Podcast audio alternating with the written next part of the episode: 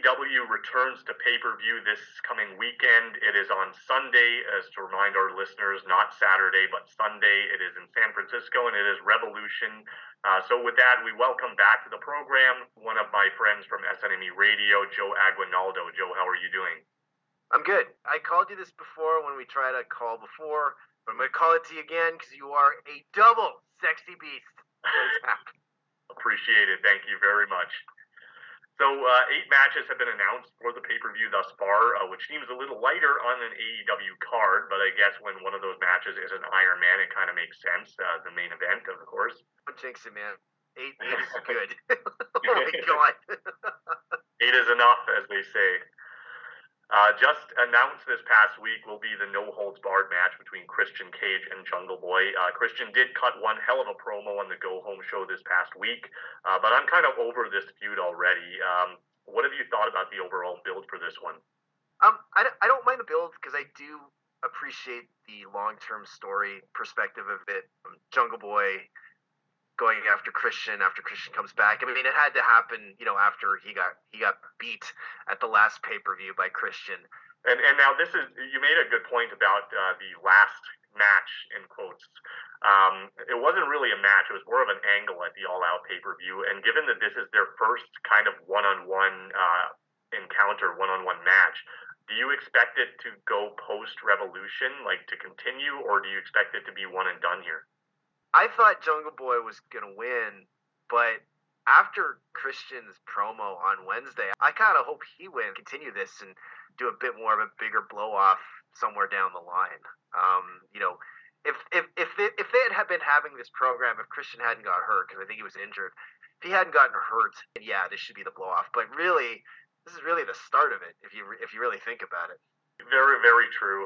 Um, yeah, I, I guess I can see that, but uh, like I mean who knows how many years Christian has left. Uh, I, am not like if he puts Jungle Boy over, I'm all in favor of that. I think Jungle Boy is, is somebody that should be advancing up the card, but um, we'll we'll see what they do with with them from here. Um, I, I, kind of lost interest to be honest after the All Out um, the All Out thing. It was uh, it was one of the matches on that card that I was really looking forward to, and it kind of just left me with a sour taste in my mouth like he's definitely cooled off, and I think that doesn't help, right?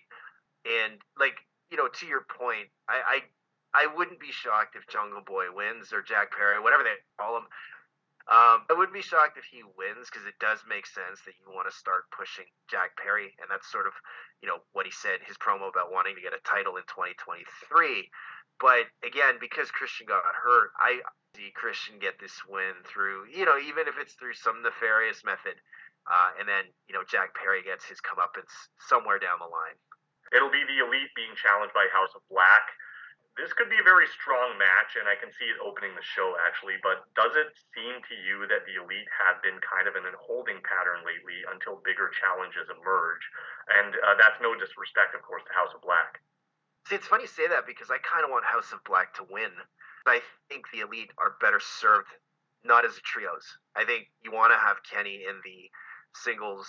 Uh, like you, you want to have them as a single, either at or near the top of the card, and having them together as trios champions. That's great. I'm not, I'm not, not knocking it, but I think, um, you know, if you put it on House of Black, you help the, help elevate them, and you know, then you can get Kenny Omega into a singles program with someone, and you can get the the Young Bucks back into the title chase. One thing that I wanted to get kind of your opinion on, and, and this is something that I think the, a possible direction that they could go with the elite uh, if they retain the trios titles. And uh, it hasn't really been talked about, but I think there's a connection with Hangman Page facing Moxley on this show. Is that maybe they do the Blackpool Combat Club as the next challengers? I think that could be a real marquee match. And um, I mean, knowing AEW, they they typically give away these matches for free on TV, but hopefully, I, am hoping that they save that one for pay per view at some point. You know, that's actually a really good point, but I'll, I'll do you one better. I think Blackpool Combat Club versus either of these teams. So, in terms of a pick, I'm picking House of Black, but uh, again, I I wouldn't uh, be shocked if the the Elite retain. AEW apparently likes things in threes because then we have the triple threat for the women's title. Uh, it'll be Jamie Hayter and her two challengers, Ruby Soho and Saraya. Does this really need to be a triple threat? Uh, no. not really. I think I think this is to get people on the card.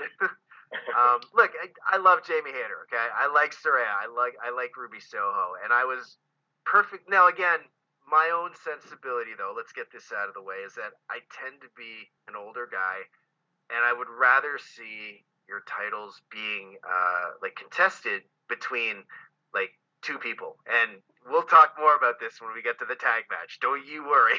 So I was out. It was Jamie Hayter versus Saraya, and then like I again I get why they're throwing Ruby Soho in. There's a bit of a story there, but I'm just not a big fan of like multiple people title matches. So again, I, I, I don't doubt this will be a bad match. I you know, and I think like again, Hayter's over. I, I think Saraya's coming into her own as a heel because she's very hateable right now, and people want to see what happens with the Ruby Soho. Um, so like that's cool, but yeah, I'm just not into the triple threat thing.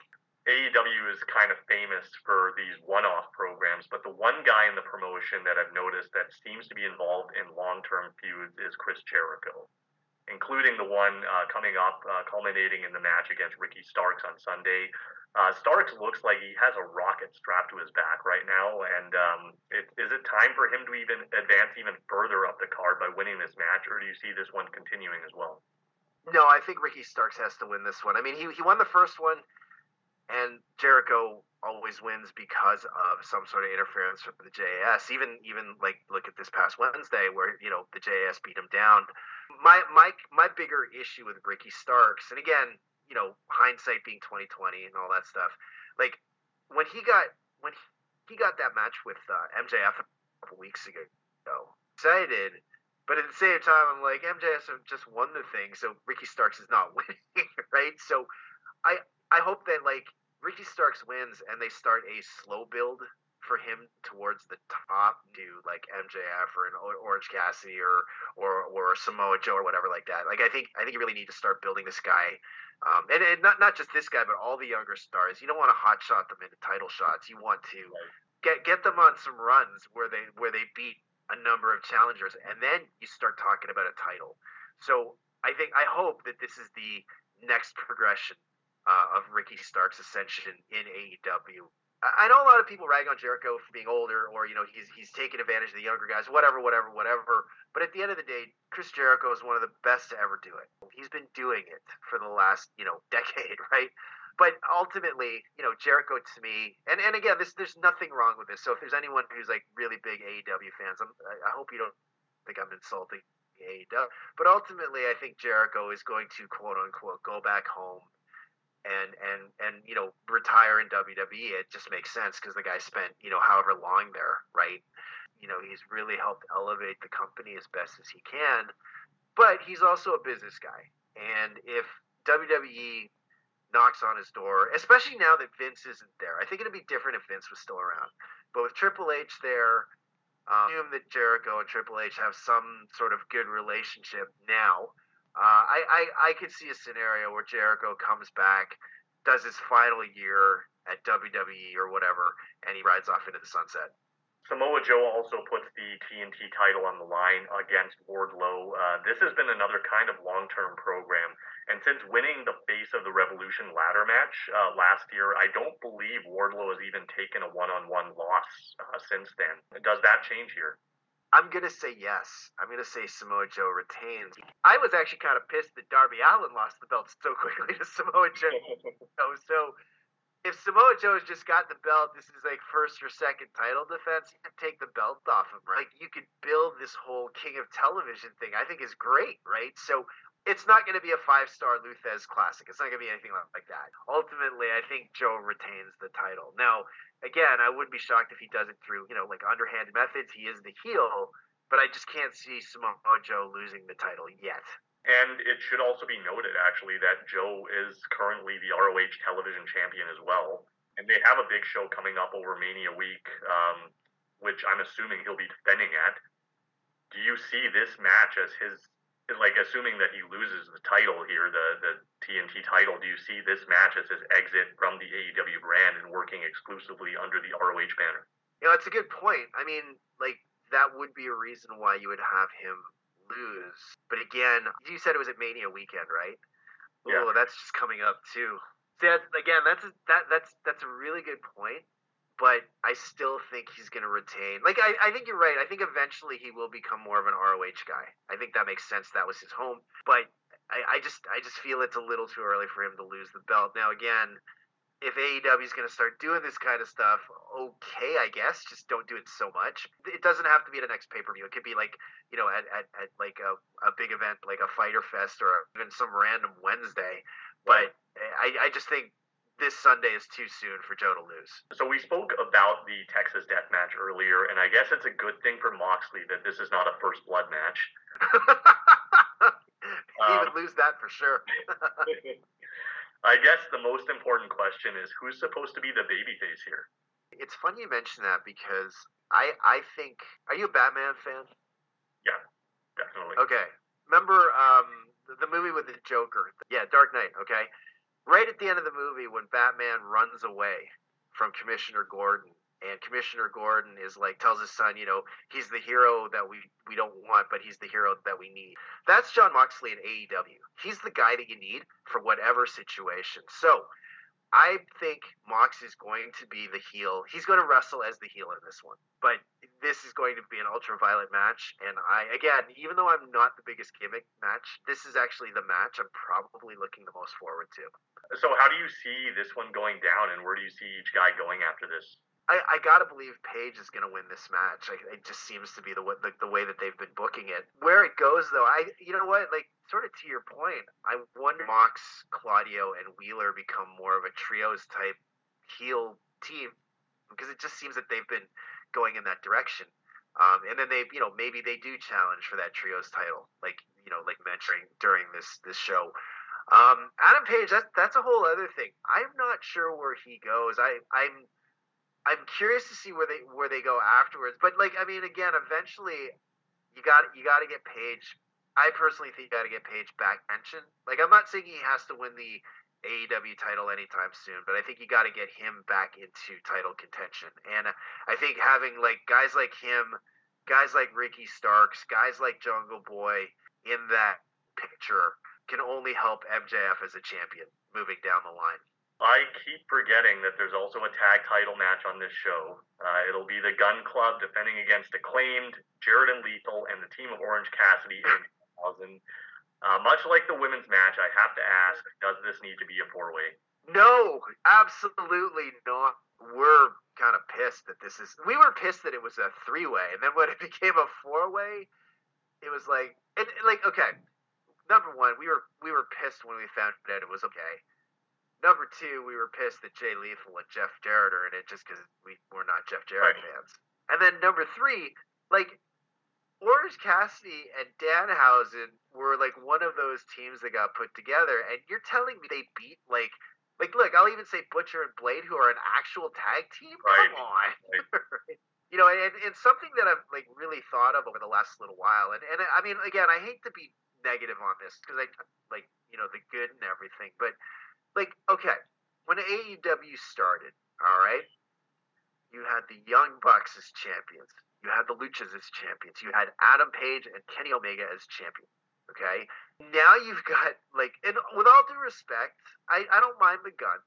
You know, you had the acclaim, but man, like Swerve in Our Glory, like it, it just feels like the tag team title has really sort of lost some prominence. And this was supposed to be a tag team. Well, it still is, but this is a tag team heavy division. So, you know, I, I'm I'm having a problem with this match on a lot of levels. I was just about to say because you stole some of my thunder. I was just about to go on a huge rant about this myself. I get that you want to provide equal opportunity yeah, yeah. to the company, but to me, it, it, doesn't do the tag team championships a ton of justice to have them contested between three teams that wouldn't be considered among the elite in tag team wrestling, minus acclaimed, of course. I think, but two of the teams are makeshift, uh, firstly, but they had an opportunity twice to add Top Flight, to add Aussie Open, uh, Butcher and Blade, as you mentioned, the Lucha Brothers, and then arguably two of the best teams in the world in the Young Bucks and FTR were both noticeably absent from the Battle Royal. Yeah. So, well, uh, and, again, uh, like the Bucks, I can kind of understand. They're the Bucks. I can understand their trio champs, so I don't have a problem with that. don't even get me started about FTR not being in this. So like, yeah, yeah, FTR that whole FTR thing bugs me. I I'm yeah, like I could rant on about that forever. I'm disappointed. Like, this is probably the match I'm least looking forward to. Yeah, same, same. Uh, so uh, rounding out the card, as I mentioned, we have the Iron Man match with, between MJF and Bryan Danielson for the AEW World Title. Uh, before I get to your thoughts on the match, I've got to ask: You've been pretty critical about MJF lately. Um, at what point did you turn the corner, and what is it about him that has been turning you off lately? So I am not going to deny that he is very good on the mic. Okay, I'm also not going to deny, like we talked about Adam Page being underrated in the ring. I think MJF's even more underrated because, like, he's not like again, he's not like a a flyer. He's not like you know like a technician or anything like that. But he puts on really good matches. Like I remember, um, and I can't remember which pay per view it was but he was in an opener with Darby Allin. I think it was last year or two years ago. Right. Easily match of the night. Very good match. Okay, so okay. I am not knocking his talent as a wrestler. My problem with MJF is that it's just too much now. So, like for the last month or whatever, he'll come out and he'll cut like a 10 to 15 minute promo. And like he's very good but I don't need to see MJF cutting 10 to 15 minute promos uh, every, every week. Once every couple weeks, I'm cool with that. And I think that's my problem with MJF. And then, like, lately, too, some of his promos have gotten to be a little too forced as a heel. Like, when he was, you know, what, okay, sorry, not six months ago, he wasn't even with the company at the time. But, like, when he was starting out doing his heel promos, they, they felt natural. But now, like the last few promos about like you know talking to Danielson's kid and the one about the car wreck, it was just like it's too right. much, it's too long, and it's now like it's almost like he's trying he's he's trying to be a heel, yeah, instead of just being one. I made a comment like on the board yesterday that MJF came out did one of his best segments yes or Wednesday on Dynamite reacted to Danielson.